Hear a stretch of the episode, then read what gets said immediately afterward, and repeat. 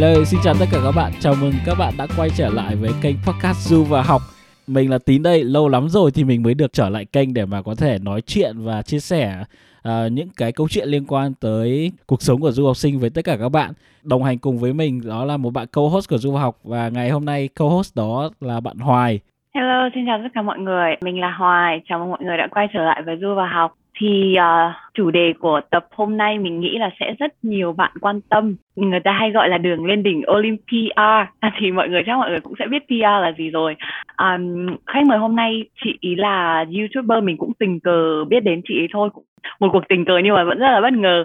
Chị Tessa có thể giới thiệu một chút về mình xong em nhường lại sân khấu cho chị. Chào mừng mọi người đã quay trở lại với Du và Học Podcast. Thì mọi người có thể gọi mình là Tessa. Tên tiếng Việt của mình là Thi. Thì nói chung là mình cái kênh Tessa của mình thì có cũng từ 3 năm rồi. Từ lúc nói chung là YouTube chưa có thông tin gì nhiều về du học Úc hết. Nhưng mà mình kiểu cũng làm chơi cho vui thôi, chứ không có gọi là muốn làm influencer hay cái gì gọi là ghê gớm. Gọi là cho mọi người những cái thông điệp, những cái content về du học Úc thôi. Cho dù là có thời gian thì chị thật sự là có thời gian quá bận, không làm gì hết. Và cho tới tận năm nay thì giống như là chắc nhờ cái đợt dịch này mình có nhiều thời gian hơn, thì trong thời gian đó là ra nhiều video hơn, chứ lúc trước là thật sự là khá là bận, không có làm gì nhiều luôn á. À, thế chị đi du học được lâu chưa chị? À, nói thật luôn nha là chị đã qua Úc được 12 năm rồi, từ 2007. Wow. một khoảng thời gian dài công nhận. Nhiều khi suy nghĩ lại không... Đúng rồi, dành cả tuổi thanh xuân để ở lại Úc đó các bạn. Ok, vậy nên là đấy là lý do mà bọn mình muốn mời chị Tessa tới với buổi thu âm ngày hôm nay để mà chia sẻ về cái trải nghiệm của chị liên quan tới việc lấy thường trú nhân ở bên Úc. Đó, thì bây giờ cái điều đầu tiên mà em muốn hỏi chị đó là tại sao là Úc mà không phải là Mỹ? Tại sao không phải là Anh? Lý do mà chị chọn Úc là gì ạ? Lúc đó thì thực sự là không có lý do gì luôn á, tại vì thực sự là bên đây có người cô ruột. Cho nên là bố mẹ mới đồng ý là cho đi du học nước ngoài. Tại vì bên đây có gọi là mình dưới 18 tuổi thì có cô ruột, thì có người thân. Chứ nếu mà đi một mình thì chắc là bố mẹ không cho đi đâu. Thì một phần là như vậy. Khi mà sang Úc thì chị, cái cảm nhận đầu tiên về Úc của chị là như thế nào? Nó có giống như là trong tưởng tượng của chị hay không? Em cũng hơi tò mò Úc của 12 năm trước thì như nào? Đúng rồi. Mày nói như thế nào vậy? Không biết là bạn có bạn nào nghe ở Sydney thì nói chung là nếu mà ở Sydney không biết là có bạn nào ở Sydney, nhưng mà ở Sydney có một cái khu người Việt gọi là Cabramatta. Không biết là ở đây tụi em có tới Sydney em chưa nghe bao giờ luôn. Có, em đã từng đi rồi. Nó giống như là nó giống Springvale hay là những cái khu như Footscray ở Melbourne vậy đó. Lần đầu tiên tới Úc thì tại vì nhà cô chị thì nằm ở khu người Việt, cho nên là mới tới Úc thì cô chị cho ra khu người Việt mà chị cảm thấy gọi là lúc đó khá là sốc. Kiểu như khá là thất vọng, thực sự dùng từ thất vọng luôn á. Chị cảm thấy khá là thất vọng về Úc 12 năm trước. Không biết là tụi em cảm nhận như thế nào. Thì tự nhiên mình mới qua Úc, thế là cô chị ngày đầu tiên cho chị ra khu vực người Việt đó. Trong đầu mình suy nghĩ là Úc là cái gì đó như là trong mấy bộ phim Mỹ hay là những cái gì đó, những building nhà cao tầng rồi nhà cao tầng. Đúng rồi. Mà thành thị xa hoa lắm đúng không? Đúng rồi, thành thị xa hoa mà tự nhiên cô là dẫn mình đi tới một cái khu, không phải là mình đánh giá thấp khu người Việt nhưng mà nó không được sang ấy. Đúng rồi. Nó rất Việt Nam ấy. À, nó siêu Việt Nam luôn. Em đến khu Cabramatta rồi thì em nhận ra em chưa thấy cái nơi nào nó Việt Nam bằng cái nơi đó luôn á. Thì công nhận. Và cái sự khởi đầu mới thì nó luôn luôn đi kèm với rất nhiều là khó khăn. Cái khó khăn lớn nhất của chị khi mà mới đi du học là gì? Trong xuyên suốt cái quá trình mà trước khi chị quyết định là chị sẽ theo đuổi con đường mà thường trú ấy. Thì trong 2 năm đầu thì thật sự là chị không có muốn ở lại bên Úc đâu. Chị cảm thấy là hơi chán quá, học xong chán về. Chị thấy là khó khăn bên đây khi ở chung với cộng đồng người Việt đó, hơn là khi mình đi ra ngoài ở riêng đó. Ở Việt Nam thì bố mẹ chăm lo cho mình từ A đến Z đúng không? Tức là mình không cần phải làm gì nhiều này nọ. Nhưng mà qua đây mình phải thuyết phục người ta, mình phải gọi là coi mặt người ta để mình sống á. Tức là mình phải làm cho người ta vui vẻ thì sống chung với họ hàng nó có những cái điểm như vậy cũng hơi khó. Em cũng có những cái trải nghiệm giống hệt như chị luôn á. Khi mà có ai đó hỏi em là khi sang bên này thì có nên sống với họ hàng hay không thì câu trả lời của em luôn là không. Bỏ qua một bên cái câu chuyện đó là những cái cách nhìn họ nhìn nhận một người Việt Nam mới sang nó hơi bị kiểu thấp một tí, hay là cái câu chuyện như kiểu là mình ở nhà người ta thì không khác gì như kiểu con ghẻ, mình cứ phải nhìn nghe nhạc và đoán chương trình á. Đúng rồi. Okay. Thì em nghĩ những cái lý do đấy không phải là những lý do chính, nó là một trong những lý do cũng kiểu cũng không nhỏ đâu, nhưng mà lý do lớn nhất đó là khi mình ra ngoài thì mình mới lớn được á, mình ra ngoài mình mới tự chủ được cuộc sống của mình á, mình mới làm những cái chuyện người lớn họ làm, mình phải lo đến cơm ăn áo mặc, mình lo tới nhà cửa. Thì đúng là từ khi mà em chuyển ra ngoài, em sống một mình, em tự lập thì em mới nhận ra là em đã bị phí mất một năm đầu tiên em ở với người thân. Em không biết một cái gì cả. Em đi từ Việt Nam qua bên Úc, em như một tờ giấy trắng, và sau khi một năm thì em vẫn in vẫn là cái tờ giấy trắng đó, vẫn không có một cái gì. Nó hơi bị nhàu hơn một tí thôi. Đúng không? Nếu như mà để mà nói một cái điều gì đó mà thay đổi cái cuộc sống du học của em thì đúng là khi mà em bắt đầu em ra ngoài em tự lập, đúng không? Em trải nghiệm được rất là nhiều thứ, bắt đầu một cuộc sống sinh viên. Hoài thì sao? Bên này em không có ai hết, em qua thì đã là xác định qua một mình rồi, nhưng mà em lớn là em mới qua đây á, em học xong đại học ở Việt Nam em mới qua đây, thì ở chung nhà với người khác nhưng mà kiểu cũng người lạ ơi hết luôn á, thì cũng tự thân vận động thôi, nên là từ lúc mới qua em cũng đã như vậy rồi, cũng không có trải nghiệm giống như của anh chị. Ok. Quay lại cái câu chuyện của chị Tess thì 2 năm đầu là chị kiểu ghét Úc lắm, xong rồi chị không muốn ở Úc ấy. Thế cuối cùng điều gì khiến cho chị là quyết định là phải ở lại và lấy PR vậy? Thì sau khi học trung học rồi, kiểu đủ lông đủ cánh rồi thì chị chuyển ra ngoài. Thì để thứ nhất là tiện cho việc học, tại vì cái khu mà chị ở trước đó ở với cô chị là cách city cũng phải 50 phút đi train, khá là xa, 50 phút đó. Khá là bất tiện. Khá là bất tiện. Đúng rồi. Cho nên là khi mà mình dọn ra ngoài thì như Hòa tính nói là mình biết tự thân vận động nhiều cái, và mình cảm nhận như là phần là nước Úc nó cảm nhận như nó có sự nó welcome mình hơn á, nó đón chào mình hơn, khi là mình chỉ thu dọn trong cái thế giới là trong cái cộng đồng người Việt thôi đó, thì cảm thấy là mình nó không có nhiều cái để gọi là mình khám phá trải nghiệm. Đúng rồi, có nhiều sự trải nghiệm. Kiểu em cũng sang bên Úc từ khi mà em còn 17 tuổi ấy. Nên là em cũng còn nhỏ, em chưa biết gì cả, em chưa kịp ở Việt Nam, em chưa kịp gọi là ra ngoài xã hội, chưa kịp trải đời thì em đã bị tống sang bên này rồi. Vậy nên là xuyên suốt cái quá trình mà từ 17 tuổi đến bây giờ thì em cảm giác như kiểu là nguyên một cái tuổi trẻ của em lớn lên ở bên Úc rồi. Em thấy cái văn hóa bên này, em quen với cái văn hóa bên này hơn, em quen với cái lối sống bên này hơn. Em quen với cái cách suy nghĩ ở bên này, cái cách họ xử lý công việc ở bên này. Nói câu chuyện là về Việt Nam thì em thích lắm, bởi vì rõ ràng bạn bè mình ở đấy, quê nhà mình ở đấy, ba mẹ mình ở đấy, nhưng mà mỗi khi mà em về Việt Nam em thấy như kiểu em lạc loài đó chị. Em không thuộc về nơi đấy. Cái thời khắc mà nó khiến cho em quyết định là em sẽ phải ở bên Úc này, đó là cái chuyến về Việt Nam lần thứ 3 của em. Khi mà em bay tới sang bên Úc và em về tới nhà, em nằm lên cái giường của em mới thấy là cảm giác như kiểu là mình về nhà ấy chị. Thế lúc đấy em là ok, thế em phải ở bên này, em không về Việt Nam được. Không biết chị có cái trải nghiệm kiểu như vậy hay không? Có nhiều cái chị thấy chị em mình khá là tương đồng, tại vì giống như em là chị cũng qua 17 tuổi phải không? Khi mà mình dọn ra thì mình cảm thấy như mình có sự tự do. Đó cũng có thể là một trong những yếu tố mà mình muốn ở đây. Với lại ở đây, ở bên Úc thì có cái sự đa văn hóa. Chị rất thích là giống như học hỏi những cái nền văn hóa khác nhau á. Người Ấn rồi người gốc Ý rồi người Liban các thứ, thì cũng một cái điểm cộng cho một cái gọi là một cái nước đa văn hóa, có thể nói là như vậy. Với lại như thế nào nhỉ, có nhiều cái mình cảm giác như là không, ở đây mình không đề cao cái suy nghĩ Tây hóa, nhưng mà có nhiều cái mình thấy là người Tây người ta có những cái suy nghĩ đơn giản hơn trong cuộc sống. Kiểu như nó cái cách suy nghĩ của người ta làm cho người ta gọi là cái sự bình yên trong cuộc sống á. Thì nếu mà mình suy nghĩ như vậy thì gọi là suy nghĩ đơn giản.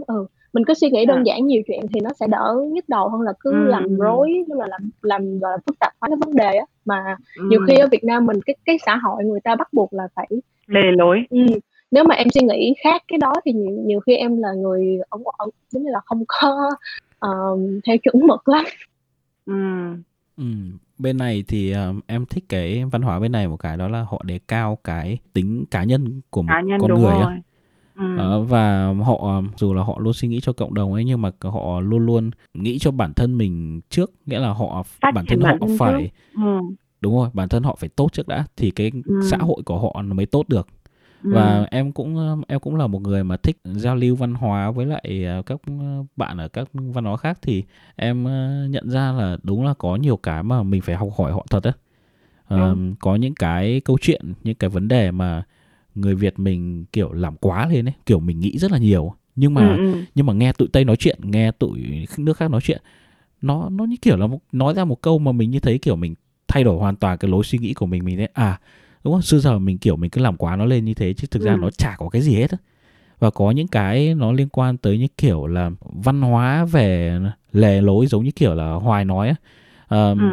Rõ ràng xong rồi những khi mà em đụng phải những câu chuyện đó em lại nghĩ ở tụi Tây mấy nghìn năm nay tụi nó cũng đâu có phải có những cái lề lối như thế đâu mà tụi nó vẫn phát triển được, nó vẫn sống được, thì tại sao mình phải giữ ngã mãi một cái suy nghĩ nó kiểu nó hơi bị cũ kỹ một tí.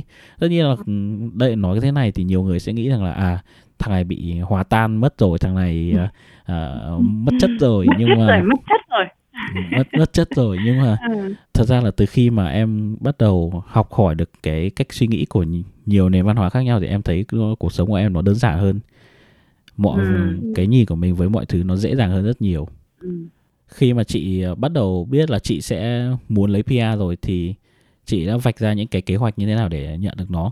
Tức là chị thì không giỏi toán thật sự, cho nên là lúc đầu em có kiểu là kế toán đấy thì không giỏi toán, thì cho nên nghĩ là mình sẽ không thể nào học kế toán được đâu, tại vì ngày xưa thì kế toán vẫn khá là còn dễ, bây giờ thì vẫn còn nằm trong danh sách định cư nhưng mà nói chung là khó hơn xíu nhiều rồi, khó thì nhiều quá nhiều, cho nên là ngành kế toán và ngành y tá thì chị là không giỏi toán các thứ, cho nên là thôi còn ngành y tá thôi.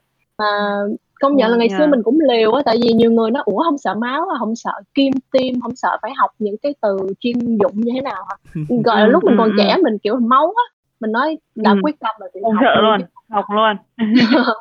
Thế thì chị cứ đâm đầu học thôi, tại vì học chị thấy học y tá thực sự là nhiều bạn cũng hỏi là học y tá có khó không á, thì khó đây là những cái từ vựng, những cái từ chuyên môn thôi chứ không có học nhiều về hóa lý, tại vì cái hóa lý thì không học nhiều, chủ yếu là về sinh học, các kiến thức về sinh học rồi phản ứng thuốc này nọ, nói chung là học bài á, học trí nhớ mình tốt, phải nhớ nhiều đúng không chị? Chị happy với học như vậy, đúng rồi, chứ nếu mà kiểu mà chị học toán này nọ, tính vĩ mô các thứ thì chị không thích, thế là chị đã không học kế toán.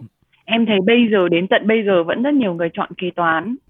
Em cũng học kế toán này, mặc dù em cũng đâu có giỏi toán đâu, nhưng mà cái thời điểm đó lúc mà em sang đây học là em học foundation ấy, xong rồi em học xong cái khóa foundation em không biết là em muốn học cái gì, bởi vì cái lúc đó cái mà em muốn làm đó là em muốn trở thành một photographer, nhưng mà bây giờ mà đi học photography thì chết đói.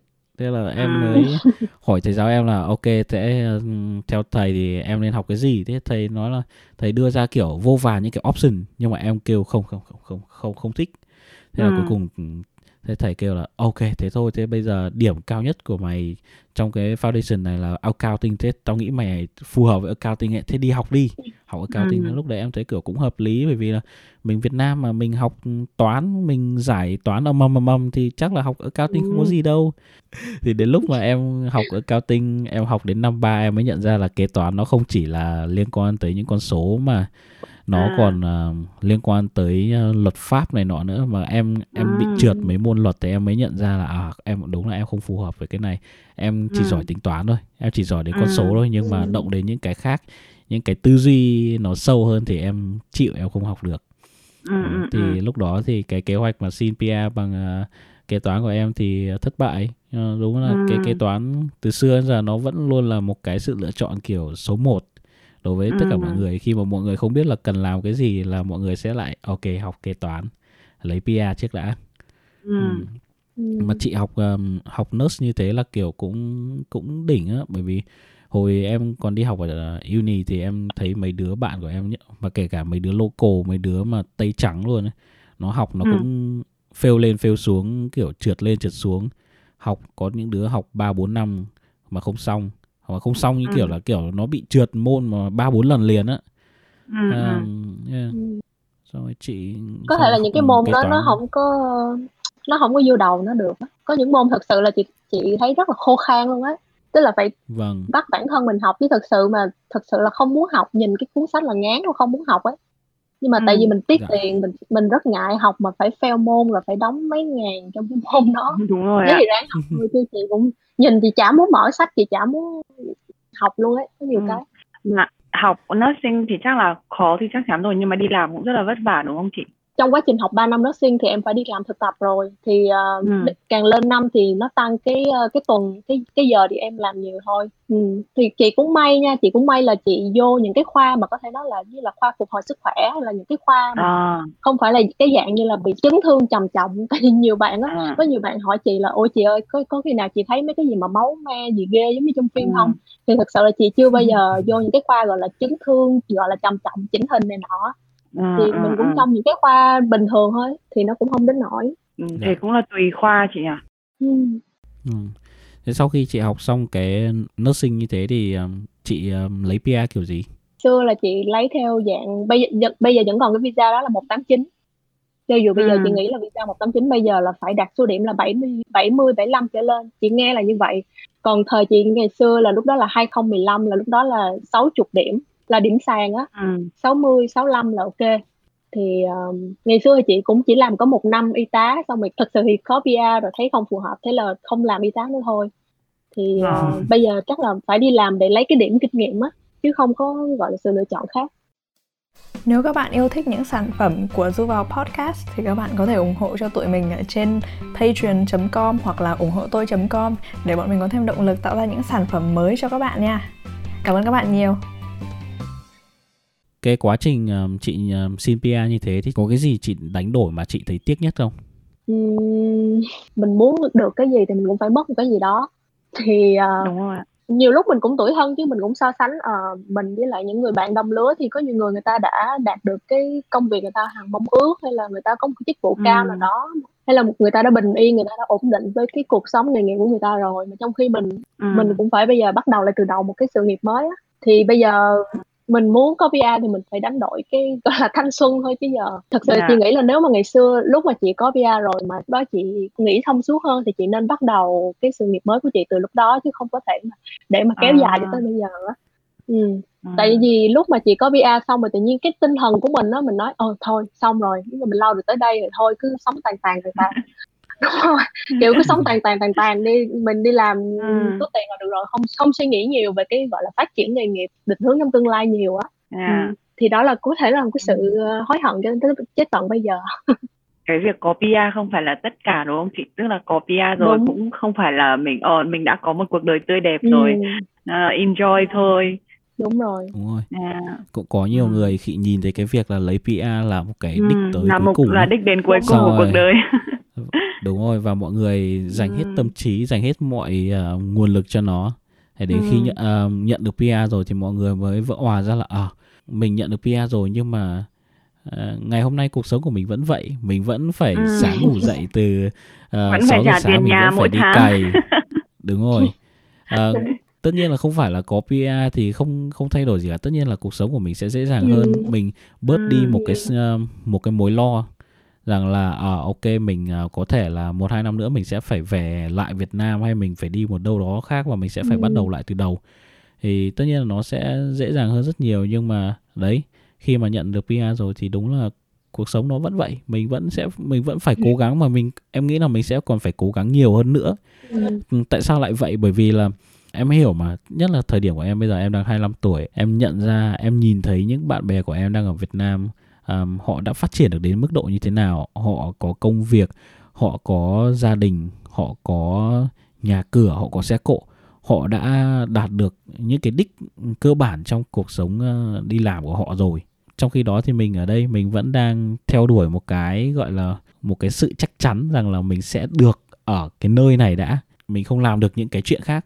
Em biết rất nhiều người khi mà họ đạt được PR rồi thì so với bạn bè Việt Nam thì đúng là họ vẫn chả có gì cả ấy. Thế em mới nói là mình vẫn sẽ còn phải cố gắng, mà mình còn phải cố gắng nhiều hơn nữa để mà bằng với bạn bè ở Việt Nam á. Nói là so với bạn bè Việt Nam thì không phải là mình thua họ, có mình thua họ ở cái này, nhưng mà mình lại hơn được họ ở cái điểm khác. Nhưng mà đấy, để mà đấy là cái khi em nghĩ mà về PR nó cũng chả thay đổi cuộc sống mình mấy đâu, mình còn phải cố gắng nhiều. Công nhận, đúng rồi. Ok, thế trong xuyên suốt cái quá trình mà chuẩn bị để lấy PR và sau khi mà chị nhận được PR ấy, thì gia đình của chị ấy có đặt cho chị cái áp lực gì không? Và sau khi mà chị nhận được PR thì cái áp lực đấy nó có thay đổi không? Thật sự gia đình là một cái yếu tố gọi là lớn nhất, có là yếu tố chính để mà chị lấy PR ấy. Ba mẹ chị không phải là thuộc dạng mà gọi là ép ở ngoài lời á, nhưng mà tuy không nói ra mà chị biết là bố mẹ chị cũng muốn là về sau là có thể qua Úc ở với con cháu á. Người lớn thì người ta nghĩ là cái môi trường bên đây về già rất là tốt cho những người nghỉ hưu rồi các thứ, cho nên là bố mẹ cũng mong mỏi là về già có thể qua đây một chăm sóc con cháu các thứ. Rồi nói chung là có nhiều yếu tố, nhưng mà bố mẹ cũng mong người ta mong là cái gọi là thế hệ tương lai mai sau của con cháu ấy. Thế là cứ mong trong nóng là mình có PR để 21. Thì người lớn người ta suy nghĩ xa vậy thôi. Mà chị thì chị cũng gọi là sống cho gia đình á, nên nhiều khi một phần là chị nghĩ cái lý do muốn có PR là một phần là vì gia đình. Thế sau khi mà chị nhận được PR rồi thì áp lực nó chuyển từ cái gì thành cái gì? Không thì lúc mà chị có PR rồi thì bố mẹ chị cũng nới lỏng á, kiểu là thôi. Cái thời gian lúc mà chị nói là cái quyết định là chị không làm nurse nữa thì bố mẹ cũng hơi buồn, là thế không làm nữa thì bây giờ là phải bắt đầu là từ đầu à. Thì người lớn người ta rất là sợ con của mình, kiểu sợ cái sự không ổn định, đúng không ạ? Không có đúng đó, không có ổn định. Thế là cũng lo, cũng nói thôi ráng làm đi, thôi bạn bè của con làm được sao con không làm được, đại loại đó. Nhưng cái sự so sánh nào cũng khập khiễng, đúng không? Có thể là ai đó biết gia đình chị thì sẽ nói với con họ là chị Tessa nhận được PR rồi mà tại sao con không làm được điều đó, đúng không? Cái sự so sánh nào cũng là khập khiễng hết, mà một khi mà mình chỉ cần muốn thôi là mình sẽ có cái cớ để mà so sánh á. Thì chị nói là thì cũng vì một phần vì bố mẹ rồi, bây giờ con có rồi thì bố mẹ cho con làm cái gì mình thích. Thì nói chung là bây giờ nói về những lợi ích sau khi có PR nha. Khi mà mình đi học ấy thì mình đóng tiền theo cái giá của tụi dân sinh đẻ bên đây thì nó rẻ, gấp nửa cái tiền mà học sinh du học sinh đóng. Wow. Thì và bên cạnh đó mình cũng có thể mượn tiền của chính phủ. Mình có thể mượn tiền của chính phủ, chừng nào mình đi làm 45.000 trở lên thì mình gọi là chính phủ mới trừ cái tiền mượn nợ ấy. Vâng. Thì có thể nói là bây giờ mình muốn đi học lại thì mình cũng không có cần phải suy nghĩ nhiều về, ý là không phải suy nghĩ nhưng mà mình không cần phải lo nhiều về việc tài chính, tại vì mình có thể mượn tiền từ chính phủ để học, và cái tiền đóng thì nó cũng rẻ gấp nửa so với cái ngày xưa mình đóng là 2-3 ngàn một năm. Việc của mình là chỉ có đi học thôi, đúng không? Bây giờ mình phải cố gắng học thôi, chứ tiền thì cũng một phần là nhờ mình mượn với chính phủ cũng đỡ cái phần đó.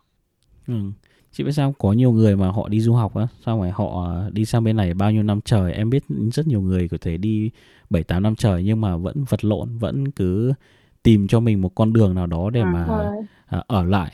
Bởi vì là họ nghe những cái sự giới thiệu như thế, xong rồi em cảm thấy rằng nó bị phí mất cái thanh xuân của mình á. Em không phải là họ nên là em không biết được cái cuộc sống của họ ra sao, em không biết được là cái quyết định đó của họ nó là đúng hay sai, nhưng mà có thể là cái việc mà họ phải lấy được quốc tịch và họ phải ở lại được bên Úc có thể đó là sự lựa chọn cuối cùng của họ. Em không biết được và em không đánh giá được, nhưng mà nếu là em thì em thấy nó bị phí quá, bởi vì mình cứ theo đuổi mãi một cái thứ mà chưa chắc mình lấy được ấy, mà không phải là ai theo đuổi cái con đường PR này thì họ cũng đều lấy được. Thế là thay vì là cái việc mà mình cứ ở bên này xong mình theo đuổi nó, tại sao mình không về Việt Nam mình làm một cái gì đó và sau này kiểu đường hoàng đi quay lại bên này ấy. Nó là một cái sự thật mà em thấy kiểu hơi bị buồn cho cái cộng đồng Việt Nam. Em biết rất nhiều người kiểu vậy, dành quá nhiều thời gian, dành quá nhiều công sức, quá nhiều tiền bạc. Có những bạn mà học đi học lại đến 3-4 lần đại học, học hết ngành này sang ngành khác, học đến mức độ mà kiểu thành giỏi luôn á, kiểu mình không muốn giỏi mà mình tự giỏi luôn á, mà cuối cùng vẫn chả đạt được. Chị thấy cái đích PR như thế để đánh đổi như thế nó có đáng hay không? Cá nhân của chị thấy đáng tiếc cái khoảng thời gian của những cái bạn đó á. Như mình nói nãy giờ là ở đây không phải là một cái đích đến cuối cùng ấy. Ở đây rồi mình cũng phải đi làm, rồi cũng đâu có phải là được ăn sung mặc sướng bên đây đâu. Về Việt Nam mình cũng có làm, nhưng mà nếu mà mình giỏi thì mình cũng có dư, đúng không? Mình có thể làm giàu ở Việt Nam mà. Chị thấy nhiều người ta vẫn làm giàu, vẫn làm nghề ở Việt Nam vẫn tốt. Chị không hiểu tại sao, nhiều lúc chị cũng thật sự là cũng không hiểu tại sao cái cách suy nghĩ của những người đó họ lại cứ bám chặt cuộc sống họ bên đây ấy. Cũng có thể là tại vì họ muốn tương lai về sau của con họ. Chị cũng thật sự cũng không hiểu được cái điều đó. Mà nếu mà ngày xưa, nếu mà chị học y tá không nổi thì chị về chị vẫn có con đường, chứ chị cũng sẽ không thực sự là kiếm mọi cách để ở lại bên đây ấy.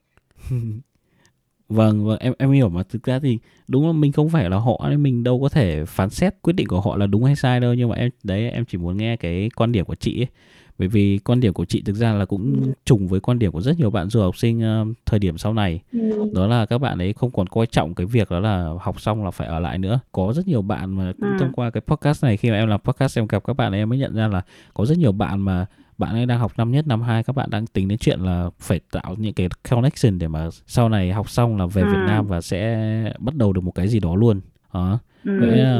Em thấy điều đó rất là vui, bởi vì OKPA là một điều rất là tốt. Mọi người ở lại được bên Úc, được ở một cái đất nước nó phát triển như thế này thì tất nhiên là mọi người sẽ nhận được những cái tiêu chuẩn mà dành cho công dân của một cái first world country, đó là hệ thống y tế, sức khỏe tốt, xong lại có miễn phí, giáo dục, mọi thứ nó đều tốt. Nhưng mà rõ ràng là ở Việt Nam cũng đâu tệ đâu, đúng không? Em thấy rất vui bởi vì mọi người đã không chạy theo một cái thứ mà kiểu nó gọi là nó hơi bị xa vời ấy. Có những người ấy học xong cái họ biết là họ sẽ nhận được và họ đi theo không sao cả. Nhưng mà có những người như kiểu em hồi xưa em học đến năm 2 là em biết là em có thể ở lại được bằng cái nghề này hay không rồi, bằng cái ngành em học hay không rồi. Vậy nên là em chỉ muốn là kiểu thông qua những cái podcast này, thông qua những cái câu chuyện của mình để cho các bạn du học sinh kiểu tiết kiệm được cái khoảng thời gian giống mà ngày xưa mình đã kiểu bỏ phí. Thì các bạn biết trước là ok, các bạn mà cứ mãi mãi đuổi theo cái này, các bạn tốn mất mấy năm xong rồi để nhận ra một bài học. Thì bây giờ đây, bài học bọn mình đã nhận được rồi đây, bây giờ bọn mình chia sẻ cho các bạn. Nếu các bạn xác định là định cư, nếu muốn ở lại định cư bằng con đường học thì phải cố gắng học cho thật giỏi và kiểu học hết sức mình luôn á. Chứ không phải là học vừa chơi, đi du học mà kiểu đi du lịch là chính, đi học là phụ. Còn nếu mà đi làm là chính anh ơi. Đó, không đi làm nữa, phí quá, mấy năm trời. Cứ ở mãi bên này xong rồi là cứ đi làm công việc trên tay, xong cứ học mãi, chả được cái gì cả. Đấy là một cái thực trạng kiểu khá là buồn ấy. Nói như thế nào nhỉ?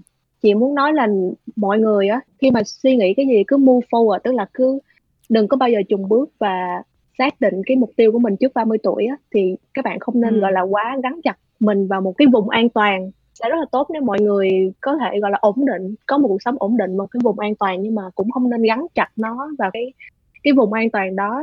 Thì như bản thân của chị là như chị chia sẻ là chị một khi có PR rồi thì chị kiểu buông xuôi á, chị nói thôi có PR rồi, bây giờ mình có rồi thì thôi mình không làm nurse nữa, mình làm cái gì khác.